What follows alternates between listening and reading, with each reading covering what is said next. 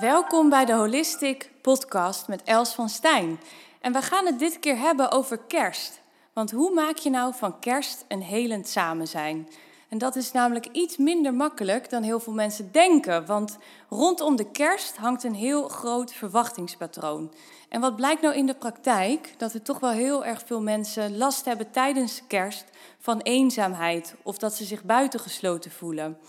En omdat kerst echt een familieaangelegenheid is, leek het ons een hele logische stap om voordat het kerst is eens langs te gaan bij familiesystemen-expert Els van Stijn in Utrecht in haar praktijk.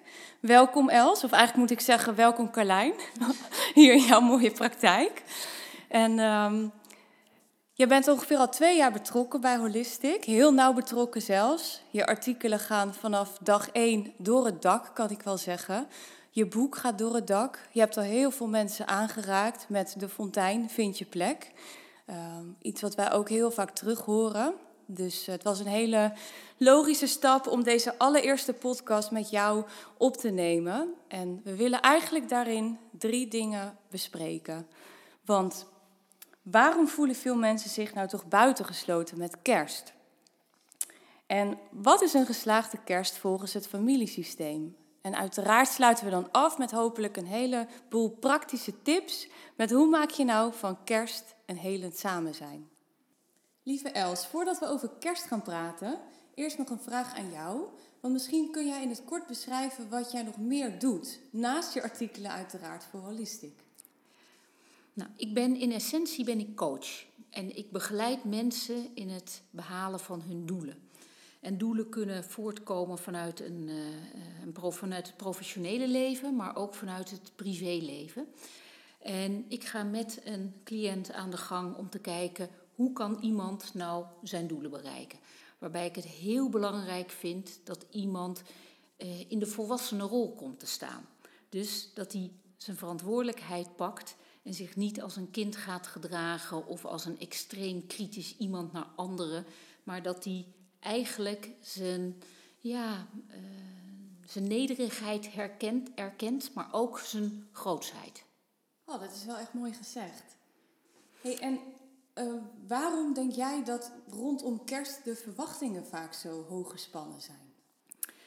Nou, bij kerst, als je alleen al naar de reclames gaat kijken, het moet allemaal leuk zijn, het moet mooi zijn. Je ziet ideale familieplaatjes zie je op de televisie, in de reclame, de, de, kerst, de, de kerstfilms. Dus daarmee wordt een ideaal beeld geschept, wat niet altijd haalbaar is voor iedereen.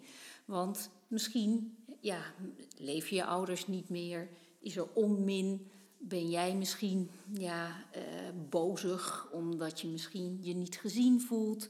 Of is de balans van geven of ontvangen uit, uh, ja, volledig uit zijn balans gegaan? En daarmee ja, kan kerst zwaar worden. Ja, wat heeft het familiesysteem nou met kerst te maken? Nou, met kerst krijg je eigenlijk te maken uh, bijna altijd met je familie. En jij hoort altijd bij een bepaald familiesysteem. En dat is altijd je biologische systeem van herkomst. En daar zitten bepaalde wetmatigheden in. En die gaan, die gaan voor of tegen je werken tijdens dat soort dagen. Waar je in het gewone dagelijkse leven nog wel eens er een beetje omheen kan plannen of organiseren. Met kerst, ja, iedereen zit bijna altijd wel bij de familie of je gaat juist op vakantie, of je bent al naar de andere kant van de wereld geëmigreerd. En dan ben je toch ver weg. Ja, en dan neem je toch altijd ook je familiesysteem mee, want daar hoor jij bij. Dat is de onlosmakelijke band met je biologische systeem van herkomst. Daar hoor jij bij. En jouw partner ook, die heeft ook een biologisch systeem. En daar zie je al uh, de eerste mogelijke ingewikkeldheden die ontstaan. Van gaan we de eerste kerstdag naar de ene familie of naar de ander? Want het kan zomaar zijn dat één systeem daardoor misschien dominanter is, waardoor de ander eigenlijk misschien ja, minder krijgt. Nou ja, het is toch wel zo, uh, waar je op eerste kerstdag zit, dat is de echte kerst. Zo, Ik- Dat kan, ja. Ik denk dat dat voor heel veel families ook geldt. We kunnen ook eh, absoluut eh, andere regels binnen families eh, gelden. Maar bij kerst, daar is eigenlijk geen ontkomen aan. Ook al je vrienden, iedereen die brengt kerst in principe, uitzonderingen daar gelaten, bij, bij je familieleden door.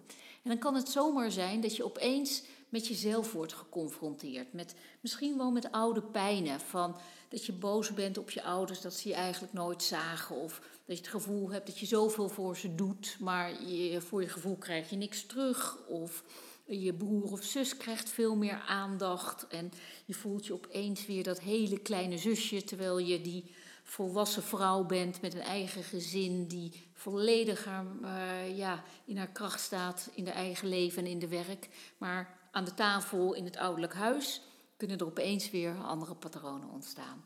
En dat maakt het gewoon best spannend. En wat zelfs ook nog kan spelen, is dat je op zo'n moment misschien wordt geconfronteerd met het overlijden van iemand die weg is gevallen.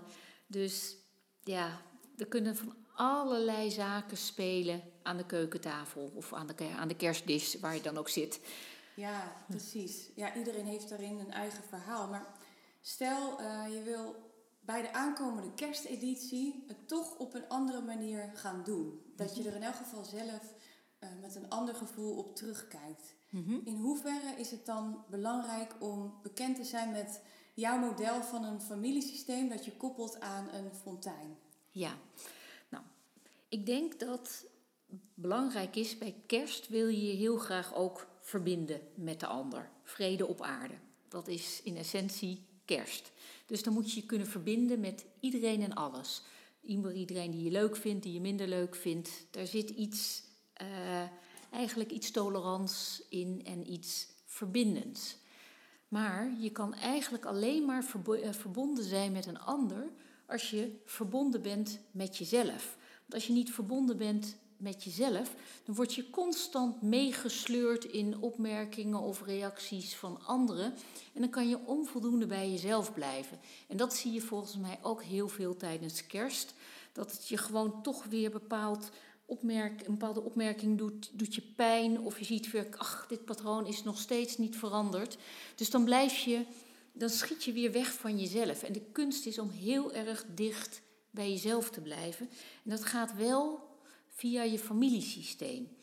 Want jij bent 50% je biologische vader en 50% je biologische moeder. Als je hen innerlijk afwijst, dan wijs je eigenlijk ook jezelf af. En dan ga je niet snel tevreden zijn over jezelf. En dan lukt het ook niet goed om goed verbonden te zijn met jezelf. Want als jouw ouders mogen zijn wie ze zijn. En dan praat ik eigenlijk altijd over de package deal. En de package deal is al het mooie van een ouder, al het minder mooie. En ook alles waar je naar verlangt en nooit zult krijgen. Dat is een package deal. En je ouders zijn een package deal, jij bent een package deal.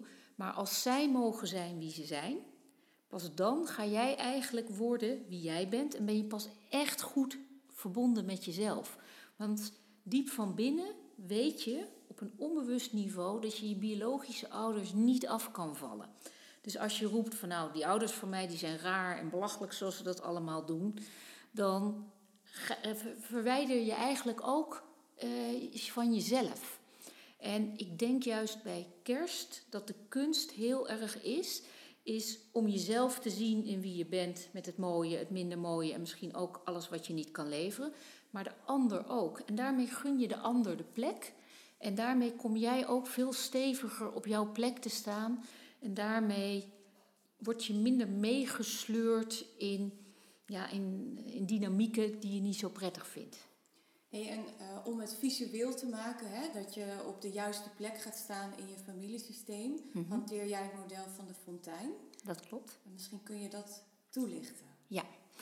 Nou, ik ga er in de basis van uit dat hardnekkige patronen in iemands leven zijn altijd terug te voeren op je systeem van herkomst. En een hardnekkig patroon is dat jij bijvoorbeeld altijd verantwoordelijkheid overneemt, je altijd schuldig voelt, eh, groepen je heel veel energie kosten. Dat zijn hardnekkige patronen. En juist ook met kerst komen dat soort hardnekkige patronen vaak ook weer extra aan de oppervlakte. En de kunst is dus om heel goed met jezelf verbonden te blijven tijdens dat soort dagen. Want als je goed met jezelf verbonden bent, kan je ook beter verbinden met een ander. En dan gebruik ik inderdaad de metafoor van de fontein. Nou, stel je maar een fontein voor met verschillende bakken met water die elkaar bevloeien. Bovenin staan ergens je voorouders. In de bak onder hen staan jouw vier jouw opa's en oma's met z'n vieren. Dus niet de bonus opa's en oma's, maar gewoon biologische uh, opa's en oma's. Daaronder staan jouw ouders, je biologische ouders. En jij staat altijd in de kindsbak onder jouw ouders. Je blijft altijd kind van hen, ook al zijn zij straks 90 en jij bent 60. Je blijft altijd dochter of zoon van jouw ouders. En onder jou, in de bak daaronder, staan weer jouw kinderen. En in de bak daaronder komt jouw, uh, staan jouw kleinkinderen, of misschien staan ze er al, en ga zo maar door. En zo heeft iedereen één plek. En de ene plek is niet beter of meer. En je moet snappen welke plek van jou is. En je staat, je bent dus altijd, uh, onderdeel maak je uit van de kindsbak onder jouw ouders. En daar sta jij met jouw broers en zussen met jouw halfbroers en halfzussen, de miskramen, de geaborteerde kinderen en um, nou, misschien heeft jouw vader ook nog wel ergens kinderen gemaakt zonder dat hij het zelf doorheeft. Nou, het zou een verrassing zijn hoor voor me. nou, ik sluit nooit meer iets uit ondertussen. Maar je staat in volgorde van geboorte van alle kinderen die voort zijn gekomen uit jouw ouders. Dus pleeg- en adoptiekinderen nemen we niet mee in deze lijn binnen de fontein. Dat klopt. Die hebben een eigen fontein. En die worden wel bevloeid vanuit een andere fontein, vanuit pleegouders, et cetera. Kunnen ze heel veel liefde van krijgen. Maar om hun plek te vinden, moeten ze naar het biologische systeem gaan kijken. En daar sta je dus in volgorde van geboorte. De ene plek is niet beter of meer, of dat je daar die onzichtbare stroming van de fontein oppakt. Eh, elke plek is goed en, uh, en dat is jouw unieke plek. Je kan uittekenen dat met mensen met wie het in de basis goed gaat in het leven, dat die relatief stabiel op die betreffende plek staan. Ik heb zelf een oudere, of een oudere zus. Dus je zou denken dat ik op plek 2 sta. En mijn ouders hebben ook nog een jongetje in de buik gehad die het niet heeft gered. Dus ik heb een grote broer en een grote zus, dus ik kom op plek 3. Waar sta jij? Ik sta op plek 1. 1, kijk eens. Van hoeveel? Uh, twee, nou, mijn moeder heeft ook een miskraam gehad. Tussen mij en uh, mijn broertje. Oké, ja. Dus jouw, jouw plek is op plek 1. En soms weet je niet of er een miskraam of, uh, of iets, of misschien ook een geaborteerd kind tussen zit. Maar als je innerlijk bereid bent om één stapje of meerdere stapjes op te schuiven in die fontein, sta jij goed. Ja, stel nou Els, je hebt het afgelopen jaar ja, je bent veel met jezelf aan de slag geweest. Mhm. Veel persoonlijk uh, werk verricht. Kunnen we dan eigenlijk zeggen dat kerst een heel mooi meetmoment is ook? Om te kijken waar je nou staat. Oh, dat is wel een leuke. Want je ziet inderdaad dat heel vaak patronen zich daar... Ja, dat je daar vaak weer in terugvalt van zoals het eigenlijk vroeger ging. Terwijl in andere settings ben je die al een stuk uh, aan voorbij gegroeid. Maar met kerst blijkt er dan toch wel weer iets te gebeuren. En ja, eigenlijk, nee, ja, dat. Uh... Ja, nou ja, ik, ik um, merk bijvoorbeeld dat ik ook, ik heb met jou eraan gewerkt, maar ik heb ook aan de relatie met mhm. mijn moeder, maar ik heb ook heel veel gesprekken gehad met mijn moeder over het leven, over, ja, over wie zij is, wie, wie ik ben. En um, ik ben nu zelf een stuk beter in staat om af en toe te zeggen: Oh mama, maar ik weet heel goed hoe ik dit moet doen. Weet je? Je, hoeft, je je geen zorgen meer daarom te maken. En ik merk dat onze relatie daardoor ja, veel beter is geworden en eigenlijk ook meer is verdiept. En ik heb dat bijvoorbeeld afgelopen jaar wel gemerkt met kerst. Dat mijn moeder veel meer op een natuurlijke manier ook voor mij aan het zorgen is. En dat ik het heel leuk vind ook om, om dat te ontvangen. En Terwijl ze vroeger af en toe nog wel eens kon zeggen: Ja, Kar, help nou eens mee, want eh, ik ben geen sloof hier in huis. Dus daaraan merk ik heel concreet, aan hele simpele dingen eigenlijk, dat er toch een bepaalde verschuiving heeft plaatsgevonden in, in mij. En dat heb ik ook met haar gedeeld. En daarin zijn we wel echt nader tot elkaar gekomen. Prachtig, ja, dat is eh, heel fijn om, uh, om te horen. Want je ziet vaak dat als een kind op de eigen plek in de kindsbak komt te staan, dan kan een ouder opeens ook eigenlijk misschien nog wel meer geven dan ze daarvoor konden geven. Ja. Want um, als jij niet goed op jouw plek in de fontein staat, je stijgt eigenlijk altijd naar bovenop in die fontein. Je neemt verantwoordelijkheid over die niet van jou is. Doordat je, ja, je moeder uh, die heeft het al zo zwaar, nou, dan ga je het ook maar niet zeggen. Dat jij loopt te worstelen in relaties of op werk of wat dan ook. Dan wil je haar niet mee belasten.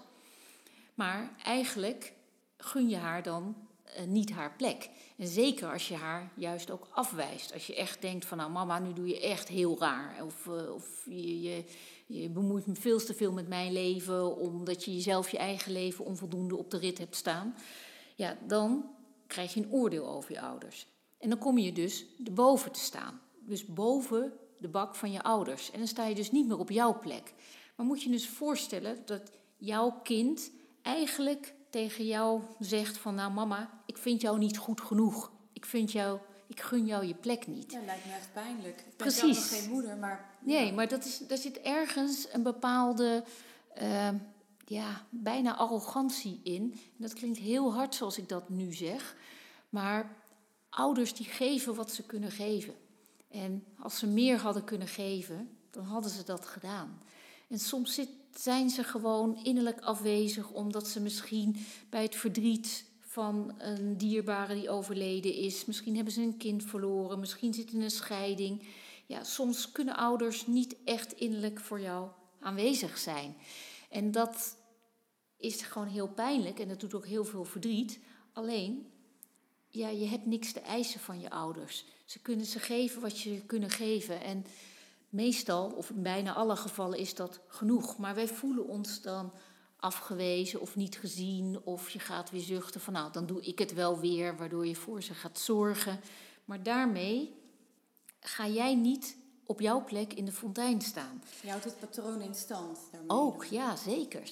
En als jij dan op jouw plek gaat staan, dan voelt een moeder zich eigenlijk ook ontspannen. Want als jij je ouders boven je kan zetten in de fontein, dan laat je bij hen wat van hen is. Want je kan toch niet dragen wat niet van jou is. Als jouw moeder in en in verdrietig is omdat de, de haar man uh, weggegaan is bij haar, of zo bijvoorbeeld, dat dan jouw vader. Ja, jij kan dat verdriet niet oplossen. Dat moet ze zelf doen. Ja, het is ook best uh, ergens een pijnlijke realisatie dat je dat als kind echt niet kunt. Het is pijnlijk en bevrijdend tegelijk. Ja, en daar zeg je iets heel moois. Het is pijnlijk en bevrijdend. En een van de wetmatigheden die ook in een familiesysteem zit, is dat je alleen maar kan dragen wat van jou is. Als je gaat dragen, dan wel verantwoordelijkheid gaat overnemen dat niet van jou is, dan verzwak je uiteindelijk zowel jezelf als de ander. En daarmee komt ook de ander nooit bij zijn veerkracht. En de kunst is dat eigenlijk uh, de ouder die zorgt voor jou en jij moet niet voor hen zorgen. En tuurlijk mag je dingen voor ze regelen. Maar wel vanuit de kindsbak en niet van ik gun jou je plek niet en jij bent niet goed genoeg voor mij. En als dat dus lukt om uh, los te laten wat niet van jou is, dat laat je bij je ouders. En je kijkt aan wat van jou is op twee niveaus. In ieder geval met je hoofd. Je gaat altijd een verhaal maken vanuit je familiegeschiedenis dat voor je verklaart uh, waarom je zo gehandeld hebt, waarom het zo gegaan is. En dat verhaal, dat, kan, uh, dat is voor jou helemaal logisch en kloppend. Dat wil alleen niet zeggen dat dat altijd helemaal waarheidsgetrouw is. Maar dat is ook gewoon een manier van verwerken. Je maakt dus met je hoofd een, ga je een verklaring zoeken voor een situatie. Ja. Dat is één niveau van verwerking.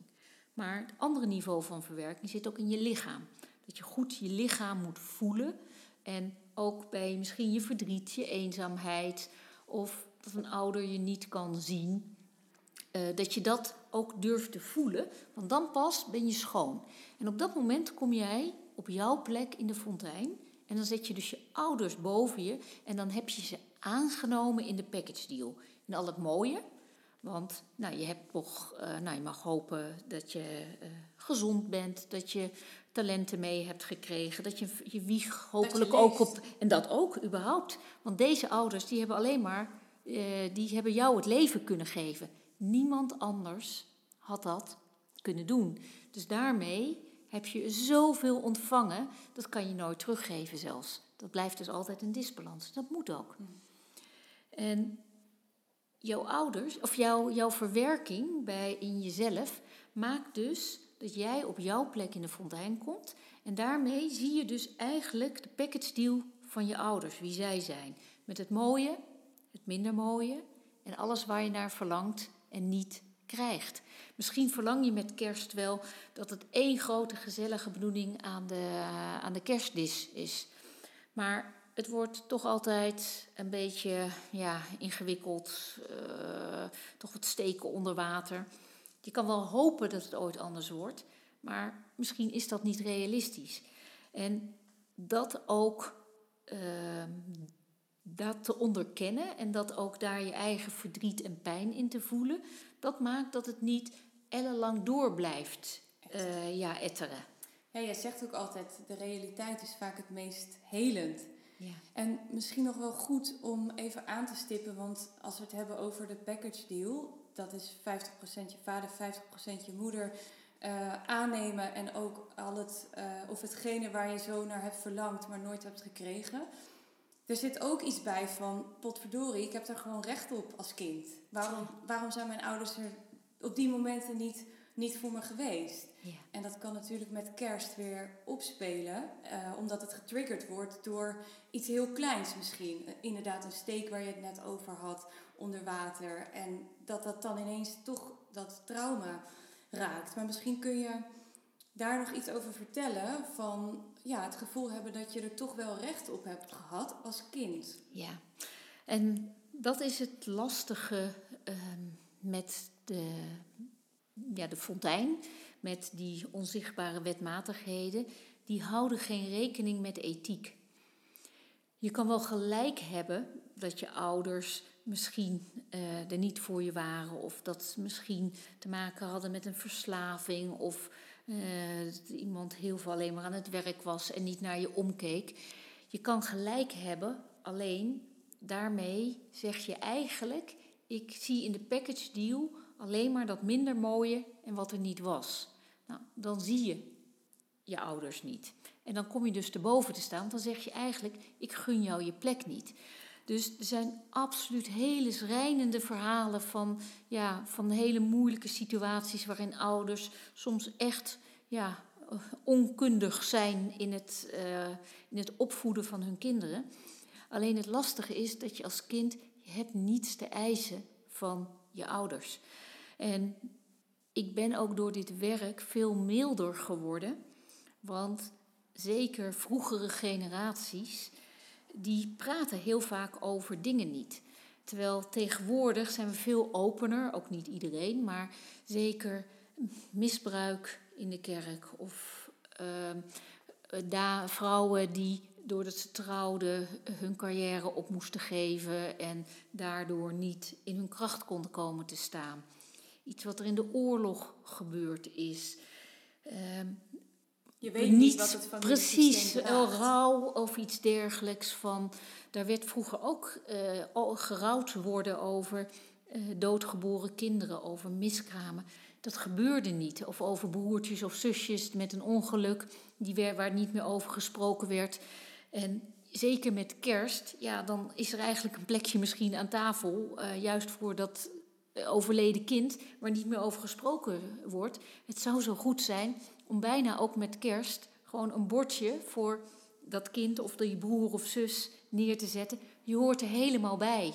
Ook al ben je overleden, je hoort erbij. Ja, wat mooi. Want ik heb eigenlijk nog, nog twee vragen. Want we hebben nu al best wel een duidelijk beeld denk ik van hoe je van kerst een helend samen zijn kunt maken. En dan gaat het vooral over de verbinding in de eerste plaats die je met jezelf hebt. Dat je daar eh, bewust van blijft en Mhm. ook goed in je lijf gaat op die momenten dat het moeilijk is. Ja. En eigenlijk ook alles en iedereen erkennen binnen je familiesysteem. Klopt. Ja. Ehm, maar wat er met kerst ook vaak kan spelen, is dat, dat er een pispaaltje is in de familie. Mhm. En of dat ben jij zelf, of dat is iemand anders waar je misschien wel ook eh, onbewust aan bijdraagt om dat ook in stand te houden, dat die persoon zich zo voelt. Dus eigenlijk eenzaam en buitengesloten. Mhm. En misschien is het goed om daar nog heel even naar te kijken van, stel je bent het pispaaltje zelf en dat Mhm. voelt natuurlijk heel rot en eenzaam en ik denk vooral met kerst dat het dan heel lastig is om te bepalen waar je goed aan doet. Mhm. Uh, en anderzijds, stel dat je zelf onbewust bijdraagt aan, hè, stel je, je broer of een nicht of een neef is eigenlijk het pispaaltje van de familie. En dat is eigenlijk wel makkelijk ook voor jouzelf om dat zo te houden. Ja, daar zit vaak iets in van het is makkelijker om iemand anders de schuld te geven en daar de aandacht op te richten dan bij jezelf te kijken wat, er, eh, wat je zelf wellicht niet wil aankijken. Het is makkelijker om je schuld neer te leggen bij dat broertje wat altijd raar doet, dan zelf te voelen en te merken wat je misschien zelf er ook wel bij, bij aan bijdraagt. En ik denk juist dat de gedachte van kerst ook heel erg is, nou, vrede op aarde en uh, met elkaar samen leven en samen zijn. En je mag uh, dus het is altijd, je hebt eigenlijk alleen maar invloed in eerste instantie op jezelf. Een ander kan je niet veranderen. Je kan altijd, als een broer uh, of een zus heel raar doet, ja, of mag je afsnijdt dat je denkt, waarom doe je zo onaardig tegen die persoon of tegen Ja. je partner? Of... Nou, daar kan, daar kan je kan dus altijd feedback geven uh, als iemand uh, on, uh, ja, onaardig is en, en daar uh, naar jou onaardig doet, mag je aangeven hoe dat op jou overkomt. Je mag ook altijd grenzen stellen. En Doe je dat gewoon aan tafel, even waar iedereen bij is, of liever even die persoon apart nemen van joh.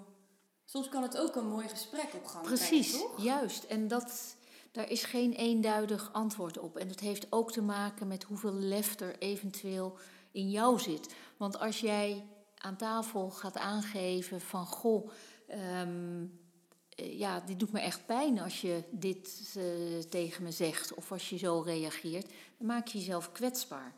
En dat moet je wel aandurven, dat moet je aankunnen. Maar aan de andere kant, je ziet ook, als jij op een bepaalde manier heel oprecht en zuiver bent in je gevoelens, zonder naar de ander te verwijzen, maar wat het met jou doet, dan zie je meestal wel dat de ander daar goed op reageert. Want dat zijn primaire emoties. En een primaire emotie die is verbonden aan een gebeurtenis of een wond. En ze zijn heel kort en heftig en ze maken schoon van binnen. Maar het mooie is dat een ander, als ze zien dat jij in een primaire emotie zit, dat voelt een ander. Dat het puur is. Precies. En dan ontstaat er vaak iets van contact. Terwijl je kan ook in een secundaire emotie schieten en die dekt die primaire af. Dus die secundaire, het is makkelijker dan om boos te zijn op je ouders, op je broer, dan te voelen hoe eenzaam, hoe onhandig of hoe klein of gekwetst je je voelt. En hoe meer primaire emoties getoond worden, hoe meer contact er altijd lijkt te, staan, te ontstaan.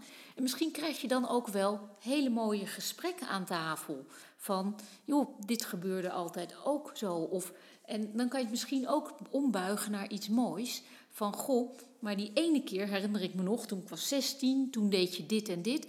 En moet je eens kijken wat er toen voor leuks en moois gebeurde. Dus je kan ook die ene uitzondering kan je benoemen als zijnde van, goh, je, doet, je vertoont nu dit gedrag weer, maar toen deed je het op die manier, wat heel prettig voor mij was. En op die manier kan je ook wel weer herinneringen ophalen en misschien ook een fijn kerst hebben. Want je familie, dat is de enige mensen die je eigenlijk vanaf je jeugd ongeveer echt kent. En die je het langst zal kennen waarschijnlijk in je leven. Ja, dat mag je hopen. Inderdaad, broers en zussen over het algemeen ken je het langst Ja. in je hele leven. Maar ik zou kerst vooral ook willen zien als durf eh, te delen. Durf ook te laten zien van dat je misschien het afgelopen jaar ook ontwikkeld, jezelf ontwikkeld hebt. Dat je misschien met jezelf aan de slag bent gegaan en dat je zegt van goh, ik zou het heel fijn vinden om aan tafel te delen van dat ik dit jaar dit en dit gedeeld geleerd heb en dat ik dat bij mezelf ontdekt heb en dat ik daardoor nu in staat ben om dit op mijn werk of privé voor elkaar te krijgen. En dan kan je die vraag ook weer stellen aan de anderen. Ja, dat wilde ik namelijk ook nog aan jou vragen. Van zijn er bepaalde vragen die je makkelijk in kunt brengen in het gesprek aan de mhm. kersttafel om het toch een bepaalde kant ja, nou wat wij destijds, mijn moeder is 13 jaar geleden overleden. En ehm, ze wist dat ze uh, zou gaan overlijden, omdat ze een hersentumor uh, had. En we hadden nog wel iets van tijd. En toen vroeg ze eigenlijk altijd aan mij: van Els, bereid jij voor vanavond een mooie vraag voor, die we met z'n allen gaan beantwoorden. Om op die manier elkaar ook weer op een andere manier te leren kennen. En dat kunnen hele uh, eenvoudige vragen zijn als zijnde van, joh, waar ben je het meest trots op wat uh, je het afgelopen jaar bereikt hebt? Of wat, um, of iets minder, of iets van, wat heb je moeilijk gevonden en wat heb je kunnen overwinnen? Of een iets minder diepgaandere vraag van, goh, als je nu kijkt terug naar je leven, papa en mama, hadden jullie dan ook destijds de keuze gemaakt om dat weer te gaan, misschien weer te gaan te studeren of je eigen bedrijf op te zetten, of was je toch liever in loondienst gebleven? Je kan allerlei vragen stellen om ook je ouders ook beter te leren begrijpen. Ja, dit is wel een hele mm. waarachtige manier mm. eigenlijk om, uh, om met mm-hmm. elkaar het gesprek aan te gaan. En er is iets dat jij, uh, dat mij is bijgebleven, dat jij ooit hebt gezegd over kerstmis. Het is mhm. een uh, gedichtje.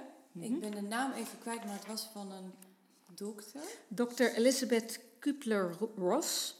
Zou je het voor kunnen lezen? Het is een gedichtje toch over eigenlijk waar, waar kerst ook voor staat en hoe je dat op de, eigenlijk um, hoe je jezelf op de mooiste manier kunt delen met anderen. Met ja, nou het is niet zozeer een gedicht. Ik zie het eerder als een soort van ja, wijze uh, zinnen. Kan, maar ik wil het heel graag uh, voorlezen. En zij zegt: People are like stained glass windows. They sparkle and shine when the sun is out, but when the darkness sets in, their true beauty is revealed only if there's a light from within. Ja, ik krijg er echt kippenvel van, want het is eigenlijk een metafoor, hè? Voor een, uh, het is een glas in loodraam, ja. waarover, dat overdag sowieso al mooi is als de zon erop schijnt. Maar als het buiten donker is, dan zie je het eigenlijk niet. Klopt. De schoonheid van het raam. Maar als er licht brandt in huis, in de kerk of in jezelf, dan schijnt het van binnen naar buiten en dan is het eigenlijk nog veel mooier. Precies, en dan kan je dus gebruik maken van een aantal bronnen. En een van de bronnen die daarin heel belangrijk is, is de bron van dankbaarheid. Dankbaar dat je überhaupt het leven hebt gekregen. Want moet je je voorstellen, als jij je ouders achter je zet en daarachter hun ouders en hun ouders en hun ouders. En maak maar zo'n immense waaier van grootouders achter je. Als één van hen niet op die plek had gestaan, was jij niet geboren. Dus hoe groot is de kans eigenlijk dat je überhaupt geboren wordt? En hoe een groot geschenk is het leven dus eigenlijk? En de kunst is dus om dankbaar te zijn dat je ouders, die hebben je het leven gegeven. En daarna hebben ze gegeven wat ze je konden geven. En in bijna alle gevallen is dat genoeg. En voor de rest kan je op een gegeven moment zelf ook zorgen. Dus dankbaar zijn voor je, uh, voor je gezondheid, voor je talenten. Dat je wieg in een relatief veilig land als Nederland heeft uh, gestaan. Dus als je niet dankbaar kan zijn, dan kan je nooit een verbinding met een ander aangaan. Want dankbaar zijn is kunnen ontvangen. En als je niet kan ontvangen van je ouders, ja, dan dan ontzeg je jezelf een hele hoop. En dan klinkt misschien weer wederom een beetje hard. Um, dan heb je soms iets arrogant in je. Want al is het maar de inzet die je waardeert, die je ouders hebben gegeven. En sommige ouders maken er absoluut een potje van, maar dat is nooit expres. Dat is onmacht en geen onwil. Dus leer om dankbaar te zijn. Dat is de eerste bron waar je uit kan putten. De tweede bron is die van overwinning. Want je hebt in het leven heb, heb je problemen, uh, ben je tegengekomen. Misschien wel een worsteling in je jeugd of in strijd met je broers, zussen of iets dergelijks. En daar heb je meestal wel een antwoord op gevonden. Dus dan heb je een overwinning. Dus pak ook, realiseer je wat je allemaal overwonnen hebt. Wat je allemaal het hoofd hebt kunnen bieden. Dat je nu deze persoon bent die je nu bent. Dus dat is ook een bron waar je terug uit kan putten van kijk eens, wauw, dat is me ook gelukt om daar een antwoord op te formuleren. En de laatste bron is de bron van levensvreugde. Nou, met kerst ja, genieten we over het algemeen van een heerlijk kerstdiner. Uh, sommige families die geven kerstcadeautjes, uh, anderen doen het met Sinterklaas of misschien is er geen geld voor, voor cadeaus.